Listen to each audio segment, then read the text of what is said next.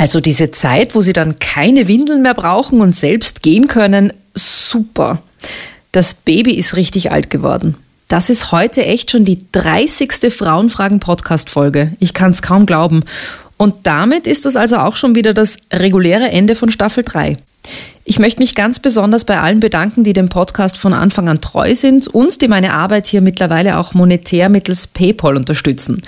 Danke an Susanne, Nathalie, Stadtfein, Anna, Ruth, Malis, Andrea, Petra, Theresa, Torkab Hof, Verena, Michael, Markus, Barbara, Elisabeth, Julia, Martina, Frau Lang, Doris, Gabriele, Daniel, Astrid und Jutta. Nähere Infos zu Unterstützungsmöglichkeiten des Frauenfragen-Podcasts gibt es auf meiner Website www.marilang.at und in den Shownotes zu dieser Folge. Ja, und in dieser Folge hätten wir fast die Fäuste sprechen lassen. Naja, nein, eigentlich nicht. Es geht recht sanft zu, eh wie immer, aber thematisch geht es ums Kämpfen. Nicht nur ums Kämpfen in Sachen Frauenrechte, sondern um Kampfsport. Und da gibt es offenbar auch so manche Unterschiede zwischen Männern und Frauen die Frauen, die halt wirklich trainieren, um, um, um ihren Körper äh, fit zu halten und so weiter, das finde ich äh, ich bin ein Befürworter dafür auch. Aber Frauen jetzt halt wirklich, die sie wirklich in den Kampf gehen und sich verunanstalten mit so einem Cut, ich finde das unpassend. Sagt immerhin ein mehrfacher Weltmeister im Thai-Boxen. Oh Mann, was für Fragen. Frauenfragen. Der Podcast mit mir, Marie Lang. Heute mit Fadi Mersa. Hallo Fadi.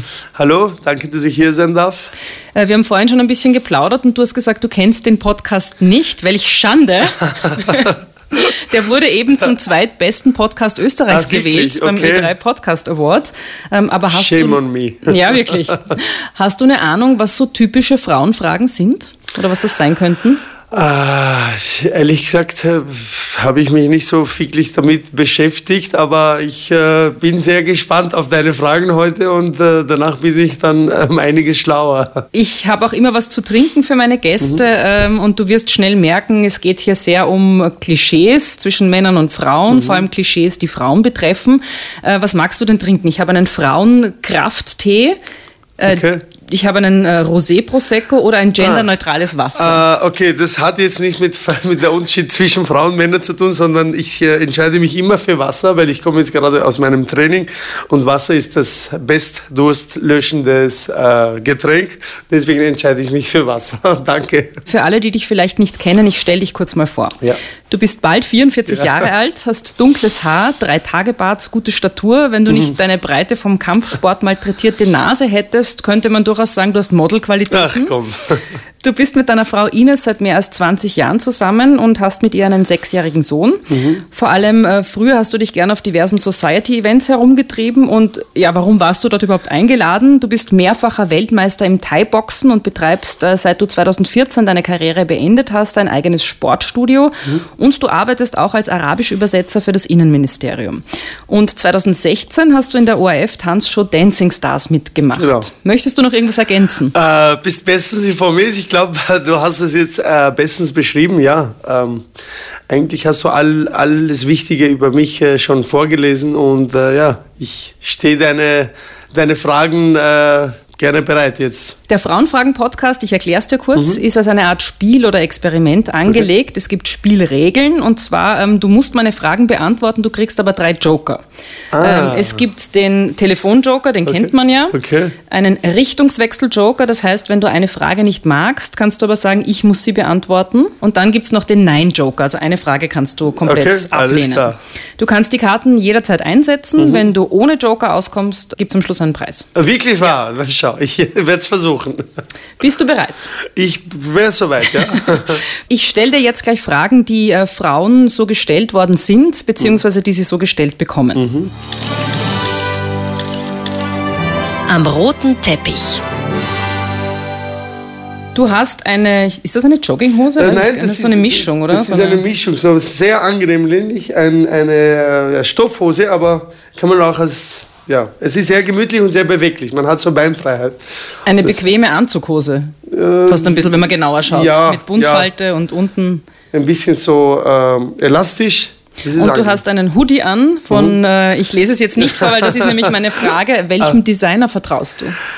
Ach du, ich habe keine bestimmte Designer. Also ich, ich wirklich, ich suche immer quer durch die Bank. Ähm, all die Sachen, die mir gefallen, äh, unabhängig von Designer, die Sachen, die mir stehen, dem ich mich wohlfühle, diese Sachen sehe ich dann an. Wurscht jetzt, äh, ob das jetzt eine teure Marke ist oder auch, auch ich kaufe sehr viel ein bei Zara, bei H&M und kombiniere das gerne. Also ich, ich gehe nach Geschmack und nicht nach Marke. Wenn man äh, Bilder von dir sieht, dann merkt man aber, dass du doch sehr viel Wert legst auf gute Kleidung, also mhm. auf hochwertige Kleidung, teure Kleidung. Ähm, ist dir Mode sehr wichtig?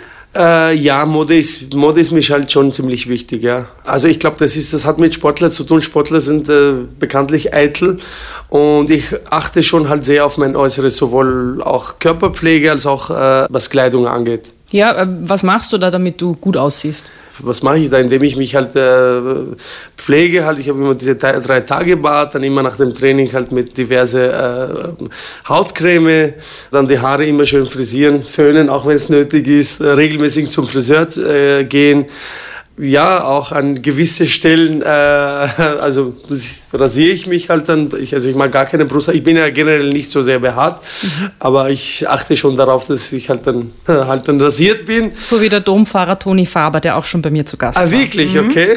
Wusste ich nicht. ja, und das sind halt dann die Sachen, äh, die ich mache, in denen ich mich wohlfühle. Und dann eben, was Kleidung auch angeht, kleide ich mich sehr gerne schick an. Äh, es waren hier auch schon Männer zu Gast, die gemeint haben, naja, bei einem Mann ist eigentlich ein bisschen wurscht, wie er ausschaut, weil der Mann, äh, wenn der schöner ist als er Aff, irgendwie so, da gibt es ja so einen Spruch. Das klingt jetzt bei dir nicht Na, das danach. Ist schon sehr, das ist schon sehr animalisch. Ich meine, ich finde das nicht so. Ich meine, äh, ein Mann muss natürlich auch auf sein Äußeres achten. Und ich glaube, eine Frau hat einen Mann natürlich lieber, wenn er gepflegt ist, wenn er, wenn er gut gekleidet ist, als als ein Mann, der sich gehen lässt. Du arbeitest als Kampfsportler in einem fast ausschließlich männlichen Umfeld. Ist das ein Problem für dich? Nein, das würde ich jetzt nicht so sagen. Die letzten Jahre äh, hat sich das sehr geändert. Also ich habe das Gym, das ich führe hier im dritten Bezirk, würde ich sagen, das ist halt 50-50. Also es, das ist mittlerweile wirklich ein Trendsportart geworden und es gibt genauso viele Frauen, die diese Sportart, das Kick, Thai-Boxen oder, oder Boxen genauso viele betreiben wie, wie auch Männer. Darüber reden wir später noch ein bisschen ausführlicher. Mhm. Jetzt am roten Teppich machen wir weiter mit äh, den knackigen Fragen. Du hast jetzt noch keinen Joker gebracht. Ja, ich schlage mich tapfer, gell? Aber vergiss sie nicht, gell? Du hast mit deiner Frau Ines einen äh, sechsjährigen Sohn. Mhm. Ist der Kinderwunsch schon abgeschlossen? Äh, ehrlich gesagt, nein. Nein, also ah. ich, äh, ich komme aus einer großen Familie. Ich, hab, ähm, ich bin 15-facher äh, Onkel ja, also ich habe vier Geschwister und jeder von denen hat äh, zwischen drei und vier Kinder und, und ich komme aus einer großen Familie und äh, mein Wunsch halt war, dass ich halt dann zumindest, zumindest zwei Kinder hätte und äh, der Michel war ein absoluter Wunschkind und wir haben auch lange äh, gebraucht, bis er auf die Welt gekommen ist und äh, ich hätte schon sehr, sehr, sehr gerne noch ein Kind, aber ja, wie es der liebe Gott will. Mhm. Ja. Das ist ja auch ein Thema, über das in der Öffentlichkeit gar nicht so viel gesprochen wird. Also es wird dann oft gefragt, vor allem Frauen werden mhm. ja gefragt, so, na, wie schaut es denn aus mit dem Kinderwunsch und, ja. und so. Ja. Aber die Thematik, dass es dann vielleicht gar nicht so klappt, wie man möchte, das, äh, darüber redet man irgendwie nicht so gern. Ja, ja, das ist halt dann, es kommt immer auf diejenigen an, aber ich, ich finde, das ist, das ist ein Thema, was, was man ganz in der Öffentlichkeit auch normal zugeben kann. Es ist auch, ich habe auch sehr viele Freunde im Sportbereich, die das schon seit et, etlichen Jahren versuchen, äh, ein Kind zu bekommen. Sie haben auch versucht, mit äh, künstlicher Befruchtung und alles, das klappt nicht. Ich finde jetzt nicht, dass es ein Tabuthema ist. Was sollte halt nicht ist, sein. Ja. Sollte nicht sein, ja. Mhm. ja. Das heißt, ihr habt es auch schon versucht und es funktioniert nicht. Äh, also, also beim ersten Kind haben wir, haben, haben es wir versucht und dann haben, war es auch wirklich so, dass wir ähm, die Hoffnung schon aufgegeben haben und nachdem man halt dann irgendwie mit die Gedanken dann lo locker lässt, dann gerade da hat es geklappt und die Freude war natürlich äh, unbeschreiblich. Aber jetzt beim zweiten Versuch gehen wir das ganz locker an. Also wir machen diese Fehler nicht, was wir äh, am Anfang gemacht haben. Aber wir sagen auch, wenn es klappt, natürlich klappt ist schön, da freuen wir uns natürlich. Und wenn es nicht klappt, dann haben wir ein wunderschönes, gesundes Kind. Ich bleibe jetzt noch ein bisschen bei dem Thema, weil es mich mhm. interessiert und ich die Joker natürlich auch passieren will. Äh, Aber ich will sie nicht aufbrauchen, die Joker. was würdet ihr denn alles in Kauf nehmen? Also was würdet ihr alles versuchen und wo sagt er dann, okay, wenn es nicht funktioniert, dann lassen wir das einfach? Also dazu gehören immer zwei, ja. Und, und dann muss meine Frau natürlich auch mitspielen. Und wenn die Frau sagt, nein, sie fühlt sich da unwohl dabei, wenn sie irgendwelche hormonellen Sachen da halt, Experimente da machen, wenn sie sagt, nein, das ist mein Körper, muss ich es natürlich verstehen. Aber ich wäre dann, wär dann halt natürlich auch äh, dazu bereit, dass man, dass man zu einem Spezialisten hingeht und, und sich nochmal untersuchen lässt. Vielleicht fällt den einem oder anderen irgendwelche hormonellen äh, äh, Sachen, die man halt dann zusätzlich einnehmen muss. Aber wie gesagt, äh, meine Frau, das will sie nicht. Sie ist eine Geschäftsfrau, sie hat sehr viel zu tun. Wir haben auch viel zu tun mit, dem, mit unserem Kind. Und sie meint, ja, wenn es, wenn es so klappen sollte, dann ist schön und wenn nicht, dann müssen wir uns damit zufrieden geben. Mhm. Wie schaffst du es denn, Beruf und Privatleben zu vereinbaren? Ich habe ein eigenes Gym, ich kann mir die Zeit einteilen. Ich habe auch einen, einen, einen, Trainer mit mir, der, der mich dabei unterstützt. Also ich kann mir das wirklich sehr gut einteilen und das ist auch gut so. Ich habe hab nicht wirklich viel Stress in der Arbeit. Äh, ich versuche das irgendwie anders äh, auszunutzen, indem ich halt viel mit meinem Kind unternehme. Ich, mache, ich unternehme wirklich sehr viel mit ihm und äh, das ist für mich die Ergänzung zum Beruf. Also meine Frau hat da viel mehr, viel mehr Stress in, in, in der Arbeit. Sie ist Küchendesignerin, oder? Ja, genau. Sie ist selbstständig und äh, sie hat äh, fünf Leute, die für sie arbeiten. Und das ist bei weitem schwieriger, als ein Gym zu führen. Deswegen nehme ich hier auch gerne diesen Druck oder beziehungsweise diese ganze äh, Sache mit dem Kind und ich unternehme halt sehr viel mit ihm, weil es mir halt auch Freude macht. Dazu passend möchte ich vielleicht kurz erzählen, es ist ja auch total lustig, wie wir uns äh, mehr oder weniger kennengelernt haben, weil da hast du auch Eislauf, mit deinem äh, genau, ja. Sohn was unternommen und ja. warst am Eislaufplatz und ich ja. auch mit meinen Töchtern und äh, du standest schon länger auf meiner Liste der okay, Männer, die ich cool, interviewen möchte und dann haben wir gedacht, ah, das ist doch Fadi Merser. Trotz genau. deiner Maske, gell? Ja, und trotzdem hattest du eine riesen Haube auf. Genau, ne? bitte. Genau, also das kann ich bestätigen. Du machst viel mit deinem Kind. Ähm, was würdest du denn sagen, welche Art Vater bist du? Ich bin ein sehr liebevoller Vater, dass sein Kind äh, alles ermöglicht, was in seiner Macht steht. Äh, ich habe meinen Vater mit, äh, in sehr jungen Jahren verloren. Ich war damals zwölf. Mein Vater ist mit Mitte 50 verstorben. Und ich weiß, wie das ist, äh, ohne Vater aufzuwachsen. Ich könnte halt ähm, total heulen. das hat mir immer gefällt. Und ich ich, ich, ich stamme aus nicht so sehr wohlhabender Familie. Also keine materiellen Dinge, aber das, was mir mein Vater bzw. meine Eltern mitgegeben haben, äh, war diese liebevolle Erziehung. Und das habe ich, das, das hab ich mitgenommen und das versuche ich halt dann meinem Kind ähm, weiterzugeben. Ich mache halt leider oft auch den Fehler, dass ich ihm zu, zu, zu sehr verwöhne, ihm viele Sachen äh, ermögliche. Ich versuche halt auch dabei, dass er diese Sachen schätzt, die er hat oder die die er bekommt, weil das nicht selbstverständlich ist. Eins kann ich von mir sagen, dass ich ähm, ein sehr liebevoller Vater bin. Du hast äh, deinen Vater jetzt schon angesprochen, vielleicht kurz zur Einordnung mhm. noch. Du bist in Syrien geboren mhm. und äh, deine Familie ist dann als äh, Gastarbeiter nach Österreich mhm. gekommen. Ich glaube schrittweise, zuerst äh, deine Geschwister, dann wollte dein Vater kommen, der ist, hat dann einen Herzinfarkt mhm. bekommen mhm. und dann bist du mit deiner Mutter irgendwann. Also meine später. Mutter kam zuerst und äh, als letzte kam ich, äh, kam meine Schwester und ich dann zum Schluss. Wir haben noch ein, ein halbes, dreiviertel Jahr bei meiner, bei meiner Großeltern gelebt und dann war uns möglich, dann nachzukommen und ja. Mhm. Und dass dir dein Vater wichtig ist, du hast ihn ja sogar auf deine Brust tätowieren ja, lassen, sein Bild. Und mhm. dein Sohn heißt wie er. Richtig. Ähm, wir haben in der letzten Podcast-Folge nämlich auch sehr intensiv über den Vater gesprochen. Mhm. Da war Hosea Ratschiller zu Gast, der ein Buch geschrieben hat mit mhm. seinem Vater gemeinsam mhm. und ein bisschen der Frage nachgegangen, was ist das überhaupt ein Vater? Kannst du vielleicht beschreiben, was hat dir da gefehlt? Äh, also ich, ich, bin, ich bin der jüngste von, von fünf Geschwistern und wie man das halt vielleicht äh, kennt, äh, auf den Jüngsten wird immer halt dann draufgetreten. Ja, der Jüngste ist immer, ist immer der, der was am Schluss drankommt und alles. Und das habe ich dann unten in Syrien habe ich wirklich äh, zu spüren bekommen.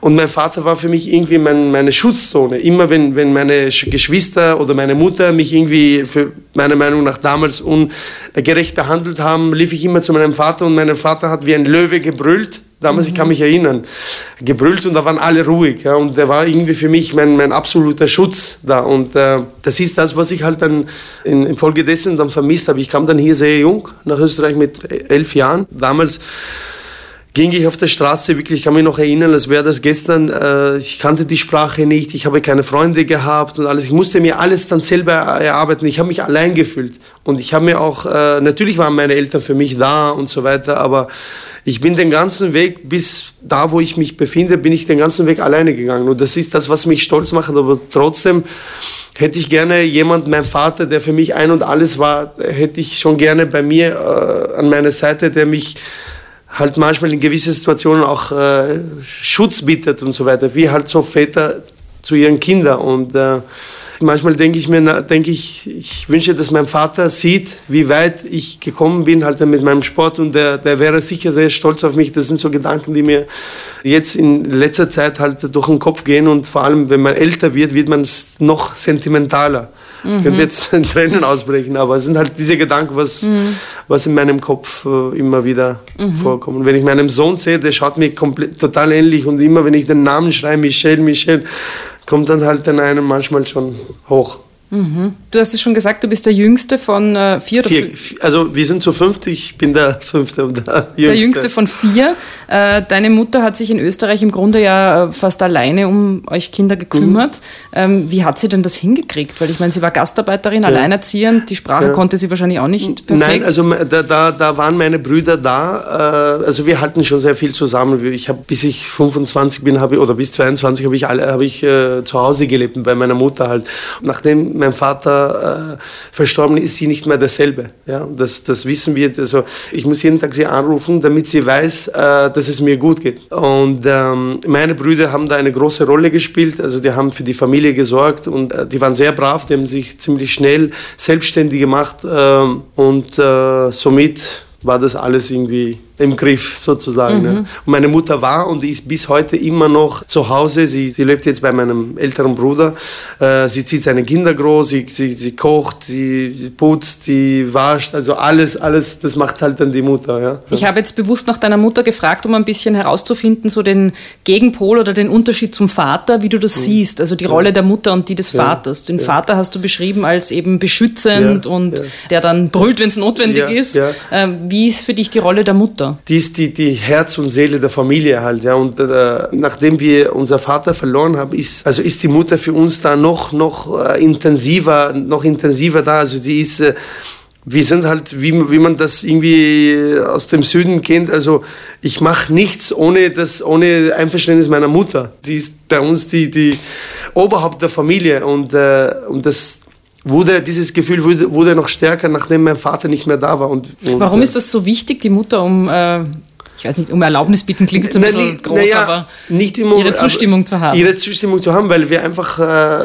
weil sie Oberhaupt der, Fam der Familie ist, weil wir einfach sie zu sehr respektieren, weil wir auf ihre, auf ihre Gefühle achten, weil sie für uns ein wichtiger Mensch ist. Sie ist ein sehr, sehr wichtiger Mensch für uns.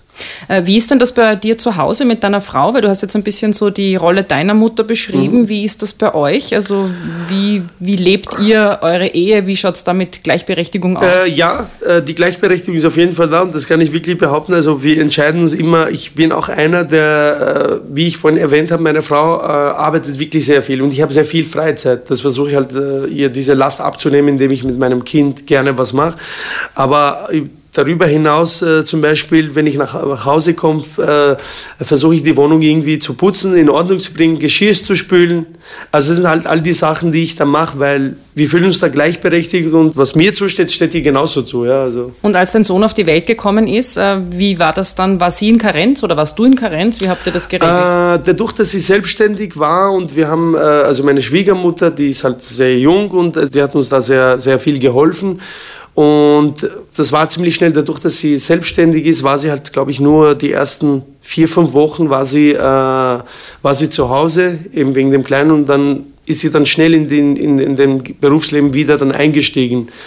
Und das war überhaupt kein Problem. Also da haben wir uns dabei gegenseitig geholfen. Zusätzlich war die Schwiegermutter da, die die, die ersten paar Monate bei uns gelebt hat. Und das hat uns das äh, natürlich äh, für uns beide das Leben erleichtert. Mhm. Vergangenes Jahr warst du eine Zeit lang außer Gefecht, weil du Mhm. eine Gehirnblutung gehabt hast, die vermutlich von einer Verletzung, von einer Von einer alten älteren Verletzung war, ja. äh, hat sich dadurch, äh, ich meine, da hat man ja schon sowas wie den Tod vor Augen. Ja, Hat sich da die Beziehung zu deinem Sohn auch irgendwie nochmal verändert oder überhaupt der Blick darauf, aufs Vatersein? Ich, äh, das auf jeden Fall und ich schätze und genieße die Momente auch äh, äh, viel intensiver als, als. Es ist ja nicht so, dass ich das fr früher nicht, das nicht getan habe, aber nach so einer Verletzung, also die, den ersten Tag, als ich das erfahren habe, war mir schwarz vor Augen. Ich habe sofort an meinen Vater gedacht, an, an, an mich damals in jungen Jahren, wie es mir ergangen ist ohne Vater und der erste Mensch, an dem ich gedacht habe, war nicht meine Frau, war, nicht meine, war mein Kind. Ja. Viele Leute sagen, ich würde für meinem Kind sterben. Ja. Aber es ist eigentlich viel gescheiter, wenn man, wenn man das ein bisschen umdenkt, ich würde für meinem Kind leben. Ja? Und das sind halt so diese Gedanken, die mir durch den Kopf gegangen sind. Und es ist seitdem ist es halt irgendwie, ist das irgendwie anders. Ich unternehme dann auch noch viel mehr mit ihm. Ich, ich, ich, ich genieße jeden Augenblick mit ihm. Ich finde ja Eltern sein, ich habe zwei Mädchen, ist äh, eine der größten Herausforderungen für mich im Leben. Und du hast es vorhin auch schon äh, so beschrieben, dass du, äh, du kommst aus ärmlichen Verhältnissen, hast dich hochgearbeitet, ihr habt jetzt ähm, mehr als genug Geld, glaube ich, um naja, gut leben also zu können. Es fehlt euch an nichts so. Und äh, dass du ein bisschen so diese Diskrepanz erlebst zwischen, du möchtest deinem Sohn alles ermöglichen, aber manchmal ist es vielleicht ein bisschen zu viel ja. äh, und da die Balance zu finden. Ähm, und ich erlebe das auch sehr oft, ähm, dass man als Mutter oder als Vater dann konfrontiert ist mit seiner eigenen Geschichte, dann aber irgendwie weiß, okay, diese Dinge sind jetzt nicht unbedingt gut, wenn man das mit Kindern mhm, macht. Mhm. Äh, wo erlebst du denn da so die Hardships des Vaterseins? Mit zwei Kindern ist es vielleicht meiner Meinung nach sicher sogar einfacher, als wie nur mit einem, mit, mit einem Mal. Also, oh ja, ein, nein, nein, nein, aber weißt du, was, weißt, wie ich das meine? Ein Einzelkind, ja. Wir haben ihm von Anfang an irgendwie gewöhnt, dass, man, dass wir ihn immer beschäftigen und zum Beispiel, wenn es ihm langweilig war, bin ich dann zu, meine, zu meinem Bruder gegangen. Sie, sie haben ihn dann äh, auch beschäftigt, die, die Kinder und so weiter also das ist bis heute noch immer so. Wenn er jetzt, er kann jetzt nicht äh, zu Hause sitzen eine Stunde und nichts machen, einfach nur fernschauen. Er will halt immer, er will halt immer Action haben. Und äh, manchmal habe ich auch einen, einen, anstrengenden Tag vom Training und von der Arbeit. Da will ich einfach nach Hause kommen, mit ihm sitzen, einfach nichts machen. Und er will aber, Papa, komm, wir gehen Fußball spielen im Garten. Papa, geh, wir fahren, wir gehen Fahrrad fahren. Papa, gehen wir Eislaufen. Papa, mach mal das.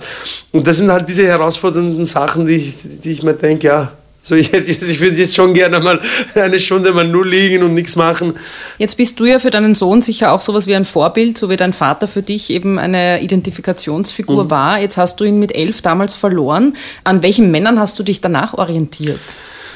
An gar keinen. Ich habe, äh, also meine Brüder, die waren natürlich für mich da, aber die haben mir nicht das erfüllt. Ich, ich, bin, immer, ich bin immer aus der Reihe getanzt. Ja? Also ich bin total das Gegenteil von meinen Geschwistern. Meine Schwestern sind verheiratet, sind glückliche Hausfrauen und so weiter. Meine Brüder ebenso. Äh, ähm, sind auch Hausmänner oder was? Sind, sind auch quasi mehr oder weniger, nein, ich meine, die, die, die, die, die stehen schon mit festen Beinen am Boden, aber die sind halt dann, ich war immer so quasi das schwarze Schaf in der Familie. Damals, als ich mit dem Kampfsport begonnen habe, mit 15, waren sie alle komplett dagegen. Ja? Die, die haben Angst um mich gehabt und ich habe mich damals durchgesetzt. Ich habe gesagt, nein, ich will genau diesen Weg gehen und ich, ich bin von zu Hause damals weggelaufen für zwei Tage, bis meine Mutter mir nachgewiesen bitte komm einfach nach Hause, mach was du willst, aber komm bitte einfach nach Hause. Und das sind halt halt immer diese Sachen, die meine Familie das, das Leben erschwert haben. Ich hatte auch, ich war ein Problemkind in der Schule. Ich, hab, ich hatte meine Raufereien in der Schule. Also die waren an der Tagesordnung. Meine, meine, meine Brüder müssten oft, äh, oft hinkommen, um das Ganze irgendwie zu regeln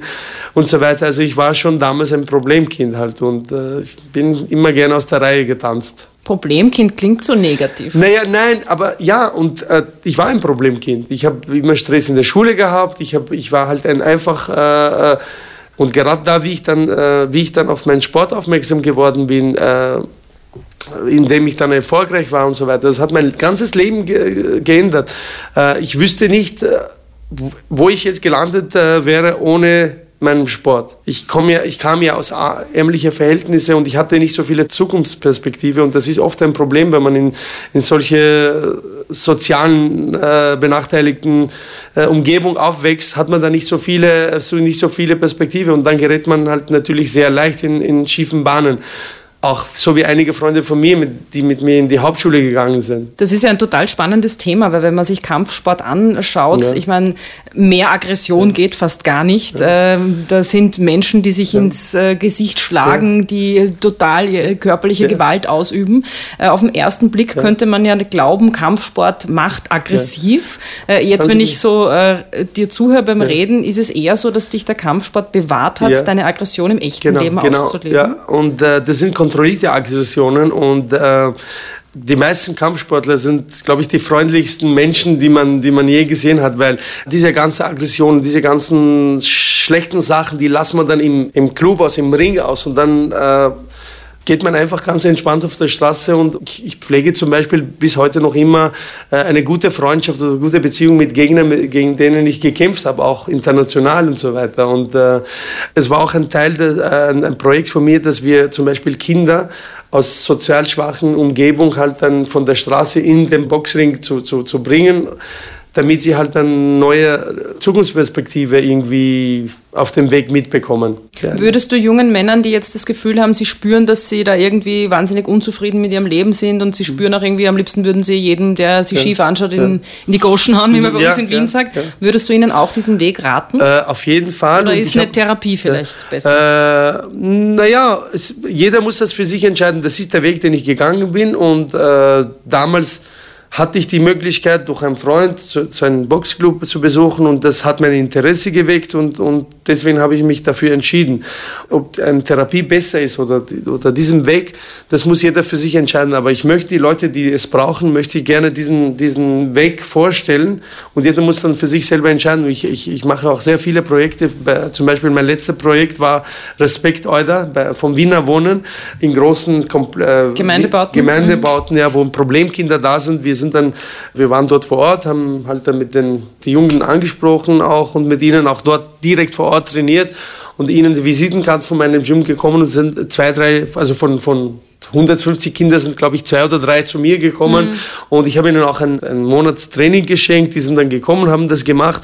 Äh, ja, und diese Sprache ist wahrscheinlich für Jugendliche, die das jetzt so betrifft, die so mit Gewalt konfrontiert ja. sind, wahrscheinlich auch leichter zu verstehen, als wenn man sagt, ach, geh zum Psychotherapeuten, setz dich dort auf die Couch und plauder ja, mal das über würde nie, Das würde er niemals im Leben machen, aber okay. da, da, kannst du, da kannst du diese Menschen am, am, eher am ersten erreichen durch solche Aktionen halt. Ja. Mhm.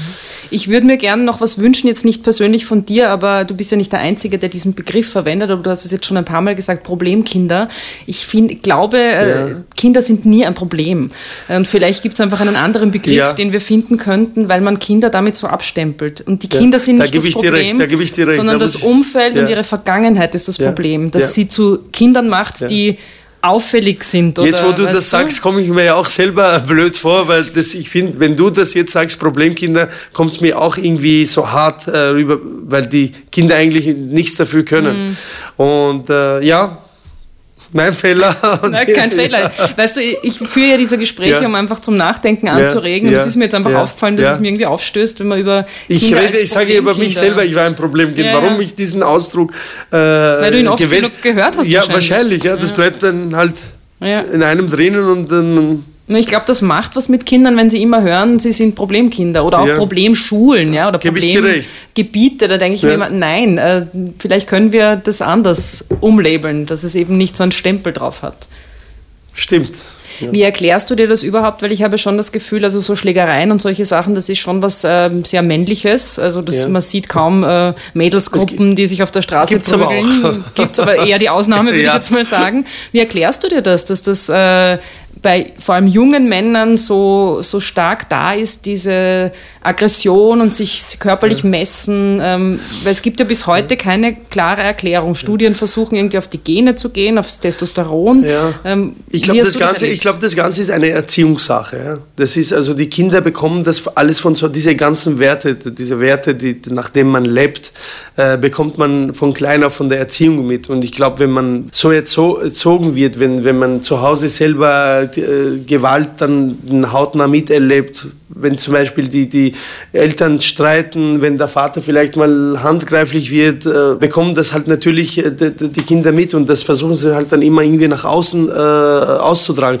Also man, ich zum Beispiel, ich würde das, ich würde jetzt nie auf der Straße gehen und, und jetzt mich mit irgendwem verprügeln. Ich habe da überhaupt keinen Drang danach. Und mhm. Männer, die es. Aber als Junge hattest du es schon, oder? Du hast gesagt, du warst dann auch in Raufereien verwickelt und so und hast Blödsinn gemacht. Naja, das kam dann auch, weil ich halt dann, weil, weil ich habe zum Beispiel gesehen, Leute, die zum Beispiel äh, Designerklamotten tragen, ich konnte mir das nicht leisten. Es, es gab genug Sachen, mit, also ich war nicht zufrieden mit meinem Leben damals, ja. Mhm. Und das habe ich, das habe ich dann auch äh, dadurch irgendwie nach außen außen äh, äh, getragen, indem ich halt mit Leuten einfach gerauft habe oder gestritten habe.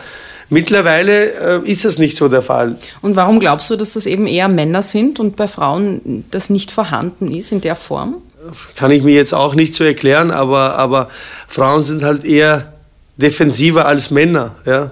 Männer gehen halt dann in die Offensive und versuchen halt immer, je Frust durch Fäuste sprechen zu lassen. Bei Frauen, die sind, glaube ich, eher vorsichtiger zum Beispiel, weil, weil sie halt dann darüber ein bisschen mehr nachdenken, was ist, wenn ich jetzt einen Schlag bekomme, ist meine Nase mhm. im Gebrauch. Vielleicht sind das halt diese Gründe. Äh, wie viel Aggression oder Aggressivität muss man denn mitbringen, um Kampfsportler werden zu können?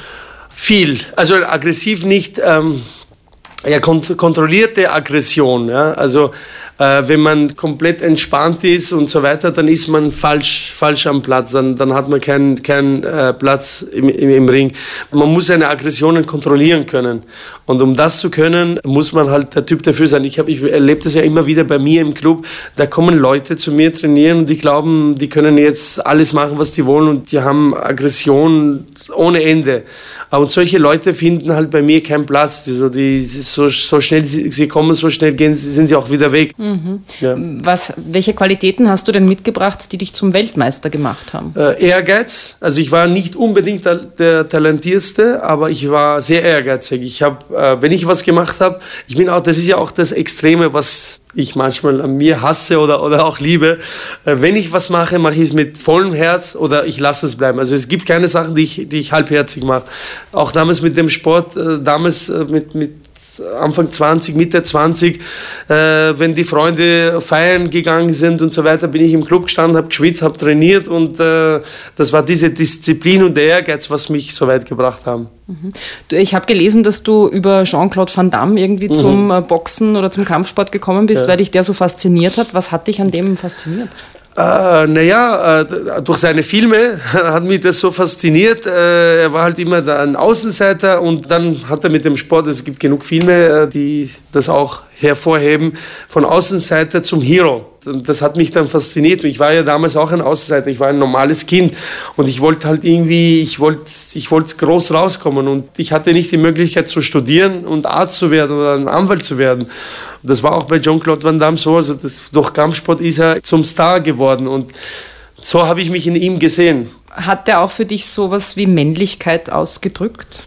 Ja, natürlich halt, wenn man stark ist und voller Selbstvertrauen irgendwo gehen kann und so weiter, ist das natürlich auch für mich männlich. Und das ist schon halt eine Eigenschaft, was, was ich halt dann auch, äh, ich meine, ich bin natürlich gerne männlich. Ja. Mhm. Was bedeutet Männlichkeit für dich?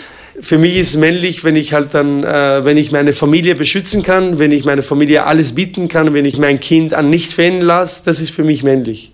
Ich stelle jetzt eine große Frage, weil sich in unserer Welt jetzt natürlich auch sehr viel äh, Negatives tut. Haben ja. wir in unserer Welt äh, aufgrund von Männlichkeit ein Problem? Für mich in meiner Welt äh, sehe ich das überhaupt kein Problem. Ich bin ein Mann, aber es gibt auch Frauen. Wir haben die gleichen Rechte und äh, was ich darf, darf die Frau auch und aus. Aber es gibt natürlich andere Männer, die das auch, die das anderes, die das anders sehen. Und deshalb ist das für mich kein äh, jetzt nicht so ein großes Problem. Auch das Thema mit dem Gender da, das ist, das ist alles, das wird alles zu übertrieben. Das, warum muss alles thematisiert werden? Aber kannst du nachvollziehen, dass es Frauen gibt, die eben sagen, sie, okay, am Papier reden wir zwar von Gleichberechtigung, aber de ja. facto ist Gleichberechtigung noch nicht erreicht in unserer Gesellschaft? Ja, verstehe ich natürlich auch, ja, aber äh, das Problem liegt daran eben an, an zum Beispiel äh, an, an jene Männer, die halt Frauen unterdrücken, auch vielleicht am Arbeitsplatz oder sich vielleicht einmal als Sexobjekt sehen. Und wenn eine Frau sowas halt dann miterlebt, ja, dann gehört sich sowas nicht natürlich und, und da muss halt natürlich eingeschritten werden. Hast du das Gefühl, du bist als Mann privilegiert in unserer Gesellschaft? Äh, auch eine Frau kann äh, privilegiert sein. Ja? Also es ist, kann, aber die Frage ist, ob ja, nicht Männer eher ja, privilegiert sind. Nein, aber das kommt immer auf denjenigen an. Also wenn ich jetzt meine Frau anschaue, die, die, die sieht sie genau in dieselbe Position wie ich und, und es kommt immer auf denjenigen an, ja? wie, wie man sich selber sieht. Wenn man immer unterwürfig ist und, und, und immer sich unterordnet, dann ist man selber schuld. Aber selber schuld sagt sich halt so leicht, weil es gibt ja dann doch gewisse Strukturen, die dazu ja. führen, dass äh, Frauen benachteiligter sind als Männer. Und eben auch, was ich vorhin schon ja, angesprochen habe. Ja, natürlich, das Problem gibt es ja. Das Problem gibt es ja natürlich. Ja. Und, und ich finde das ja auch natürlich richtig, wenn, wenn halt einige Frauen natürlich schreien und sagen, Moment, so geht das nicht und Gleichberechtigung halt dann für alle. Ja. Aber ich kann darüber leichter sprechen, weil, weil, weil sich in meiner Umgebung halt äh, keine Frau ist, die, die benachteiligt ist. Ja. Ich glaube, ich bin da der falsche Mann, der irgendwie da rüber. Oder sie beschweren sich zumindest. Ja, das, ja, also, ja. Mhm. ja. Vielleicht beschweren sich Frauen zu wenig. Das, also in meiner Umgebung gibt es keine, haben die, haben die Frauen, also weder meine Mutter noch meine Geschwister noch, noch meine Frau, haben sie, die haben keine Gründe, sich zu beschweren. Und, und deswegen bekomme ich das ja auch nicht so mit. Mhm. Ja. Kommen wir nochmal kurz zum Kampfsport zurück und die Rolle der Frauen im Kampfsport. Ich habe ein bisschen was gelesen über das Thai-Boxen und da kommt dann oft so als Vorwurf eben, dass Männer die Frauen nicht trainieren wollen und dass sie eben nicht die gleichen Möglichkeiten haben. Weil es ja auch oft heißt, ja, Thai-Boxen ist nichts für Frauen, weil man sich eben verletzen kann. Ja. Und ähm, so wie bei dir jetzt mit der gebrochenen Nase. Ich habe Ja. übrigens Fotos gesehen von äh, dir vor 15 Jahren circa. Ja. Da hast du ganz anders ausgeschaut. Echt? Ja, da war Ja, ich Nase 15 war Jahre jünger. anders. Da war ich auch 15 Jahre jünger. Nein, also die Nase hat schon sehr darunter gelitten. Aber zurück zu deiner Frage. Und bei Frauen sagt man halt dann oft, ne, das ist nichts für Frauen, weil da wird man dann verunstaltet. Äh, ja, sehe ich auch so, aber das hat jetzt nicht damit zu tun, dass ich jetzt mit der Gleichberechtigung oder nicht. Ich finde das einfach, das, das passt nicht zu einer Frau zum Beispiel. Es gibt ja zwei Arten von Frauen, die, die halt Kampfsport betreiben. Es gibt wirklich, das sind die Frauen, die bei mir, bei mir trainieren, die machen, also wir machen da keinen Sparring, die machen, die schlagen nur auf die Pads, auf die Sandsäcke, Schnurspringen, äh, machen die, die ganzen Crossfit-Sachen und so weiter mit. Und das sind Frauen, die sich einfach ausbauen und so weiter. Aber, aber es gibt dann auch die andere Art von Frauen, die sich wirklich reinhauen ins Zeug und, und kämpfen und so weiter. Das finde ich halt, eine Frau mit gebrochener Nase ist einfach, ja, das ist halt dann nicht ästhetisch. Ich finde das also... Ein Mann schon? Ne- Nein, naja, nein. Also jetzt eine, eine Frage, jetzt eine Gegenfrage zum Beispiel. Jetzt Joker? zum Joker. Willst du den Joker einsetzen, genau, jetzt den, jo Okay. den Joker. Jetzt ehrlich einmal. Du siehst mich jetzt vor dir, ja? Ich habe eine, eine schiefe Nase, beziehungsweise eine gebrochene Nase und eine Frau, die gut ausschaut, mit derselben Nase wie ich. Wie, wie würdest du das finden, zum Beispiel? Bei mir ist es eher akzeptabel als wie bei einer Frau. Aber warum? Das Stell die ich stelle ich dir an. die Die, Frage Ja, also stelle für mich ich ist es so, ich sehe dann äh, in beiden Fällen sehe ich äh, einen Menschen, der sich die Nase gebrochen hat. Übrigens, äh, die Geschichte habe ich glaube ich schon mal erzählt, aber ich erzähle sie dir, weil du sie Ja. noch nicht kennst. Vielleicht habe ich auch mal die Nase gebrochen gehabt, ich weiß es nicht. Ja, äh, und ich war mal man nicht. beim Zahnarzt, na doch, weil jemand, der vom Fach ist, sieht das dann vielleicht Ah, auch. okay. Und der hat gemeint, haben Sie mal die Nase gebrochen, Okay. weil das mache ich Ihnen auch gleich. Ah, okay. Fand ich jetzt auch nicht so cool. Also der hat sich wahrscheinlich das gleiche gedacht wie Okay. du. Ui, die hat sich mal die Nase gebrochen Naja. gehabt, ist nicht so schön bei einer Frau. Aber es ist ein Unterschied. Ich meine, du sagst, du hast die Nase gebrochen, die schaut für mich halt ganz normal aus. halt. Würdest du gerne tauschen mit mir? Nein. Nein. Jetzt habe ich Aber ich würde mir auch nicht in die Fresse schlagen lassen, Ja. damit meine Nase gebrochen wird. Ja, aber es gibt Frauen, die das, die das, die drauf stehen. Jetzt meine ich im Kampfsport. Mhm. Ich erkläre mir keinen keinen anderen Grund, warum jetzt Frauen in den, also Frauen in den Ring halt gehen und, und, und sich so zu verunanstalten. Ja, vielleicht aus dem gleichen Grund wie du. Ja, kann sein. kann sein. Also siehst du doch da Unterschiede zwischen Männern und Frauen. Es kommt schon drauf an, in was für Bereich. Und gerade im Kampfsportbereich schon. Also die Frauen, die halt wirklich trainieren, um, um, um ihren Körper äh, fit zu halten und so weiter, das finde ich, äh, ich bin ein Befürworter dafür auch. Aber Frauen jetzt halt wirklich, die sie wirklich in den Kampf gehen und sich verunanstalten oder mit so einem Cut. Ich habe ja, ich, ich bekomme das ja immer mit, ich schaue ja mir mehr Kämpfe an oder, oder ich stehe ja auch manchmal in der Ecke oder äh, coache auch Frauen. Damals, jetzt mittlerweile nicht mehr. Und das ich muss ja auch Frauen coachen, die halt dann gerade mal eine, so eine Lippe haben oder so einen Cut haben und so weiter. Und das ist halt dann irgendwie, ich finde das unpassend. Das Beste zum Schluss. Auf der Instagram-Seite von Frauenfragen gibt es eine Frauengalerie und äh, mit jedem Gespräch, das ich hier führe, wird diese größer. Deshalb Okay. auch meine Frage an dich. Gibt es irgendeine Frau, die du bewunderst, äh, die du vor den Vorhang holen möchtest? Die, die erste, meine erste Gedanke halt war eben meine Frau, ja, weil, weil sie mit mir durch die Hölle gegangen ist und äh, sie ist für mich wie ein Fels in der Brandung für die Familie. Du hast noch Joker. Ich frage jetzt trotzdem noch mal kurz nach.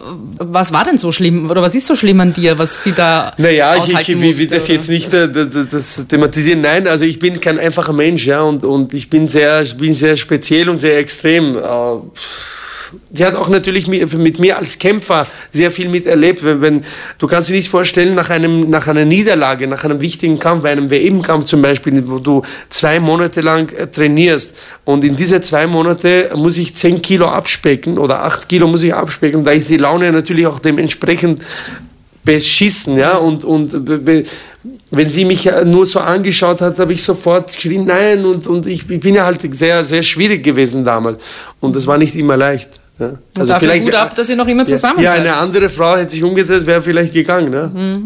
Okay, verstehe. Mhm. Du hast in ein paar Tagen Geburtstag. Am 8. März wirst du 44 Jahre alt. Ja. Äh, herzliche Gratulation. Vielen Dank. Weißt du, warum dein Geburtstag ein besonderer ist? Ein Tag der Frauen, Tag der Frauen. Ob es Zufälle gibt, weiß ich nicht. Am Weltfrauentag hast du Geburtstag. Am Weltfrauentag, genau. ja. Bedeutet dir da irgendwas? Außer, dass du da, da Torte isst und. Äh, nein, also meinst du jetzt, was meinen Geburtstag angeht? Nein, den Weltfrauentag. Äh, ja, also äh, da bringt meine Frau natürlich Blumen mit. Und, äh, da würden jetzt viele sagen: Ah, bitte nicht! Wieso? Warum nein, Blumen? nein, nein. Eine, eine Rose, meine Frau zu bringen, ja? einfach nur, ja, klar, ja, mache ich immer. Was willst du ihr damit sagen? Dass ich sie liebe und dass ich äh, schätze, was sie macht, sowohl als Mutter als auch als auch äh, Geschäftsfrau. Mhm. Wie ist es mit dir? Sollten Männer Teil äh, dieser Frauenbewegung sein, die da am Weltfrauentag ja. auch feiert, kämpft, demonstriert, was auch immer? Äh, also jetzt demonstrieren und so weiter. Jetzt ist auch, würde ich jetzt auch für Männer Sachen nicht äh, demonstrieren, weil ich das halt nicht für sehr sinnvoll halte. Aber letztes Jahr war das so, dass, dass der Gewalt an Frauen äh, wirklich rasant steigt. Und da habe ich eine Aktion ins Leben gerufen, in dem, in dem Frauen, die das erlebt haben oder Frauen, die Frauen kennen, die das erlebt haben, habe ich äh, kostenloses äh, Selbstverteidigungskurs bei mir äh, angeboten. Das ging letztes Jahr äh, acht Wochen lang. Und das, da kamen etliche Frauen zu uns und, und haben dann ganz bei uns äh, trainiert. Und immer, wenn ich, wenn ich irgendwie das Gefühl habe, dass ich äh, etwas tun kann, was, was hilft, wurscht jetzt, ob für Frauenberechtigung oder, oder, oder an andere Initiativen, da helfe ich natürlich gerne mit. Mhm. Vielen lieben Dank für das Gespräch. Ich muss dich leider enttäuschen, Geschenke gibt es jetzt keine, weil du hast ja dann doch zum Joker gegriffen. Gut, die Frage hätte ich auch beantwortet. ja, jetzt ärgere ich mich selber. Verdammt. Nein, aber, aber vielen Dank, liebe Marie. Es war wirklich ein super, sehr nettes Gespräch und ich weiß nicht, wie die Zeit vergangen gegangen ist, aber Voll, es ist ja Wahnsinn. Ja. Wir haben den Weltfrauentag am 8.3., deinem Geburtstag ja schon erwähnt. Äh, davor gibt es noch eine Spezialausgabe des Frauenfragen-Podcasts, ausschließlich mit Frauen, und zwar als Auftakt zum von der großartigen Liedermacherin Ina Regen organisierten feministischen Charity-Abend Sie ungewöhnlich selbstverständlich, der am 8. März im Wiener Konzerthaus stattfindet und der eine Mischung aus Gesprächen und Musik sein wird. Der Reinerlös des Abends wird an verschiedene Organisationen gespendet, die dafür sorgen, dass Mädchen und Frauen die Chancen und Rechte bekommen, die ihnen eben auch zustehen. Hier im Frauenfragen-Podcast werden einige Frauen, die den Abend mit ihrem Wirken unterstützen, dabei sein. Ganz nach dem Motto Women Support Women. Ich freue mich, wenn auch ihr mit dabei seid. Bis bald. Das war Frauenfragen, der Podcast mit mir, Marie Lang. Mischung, Tonstudio Wunderbar. Besonderer Dank geht an Elisabeth Gollackner, Andreas Gstettner, Philipp Preuß, Klaus Thüry und alle Frauen, die mich tagtäglich inspirieren.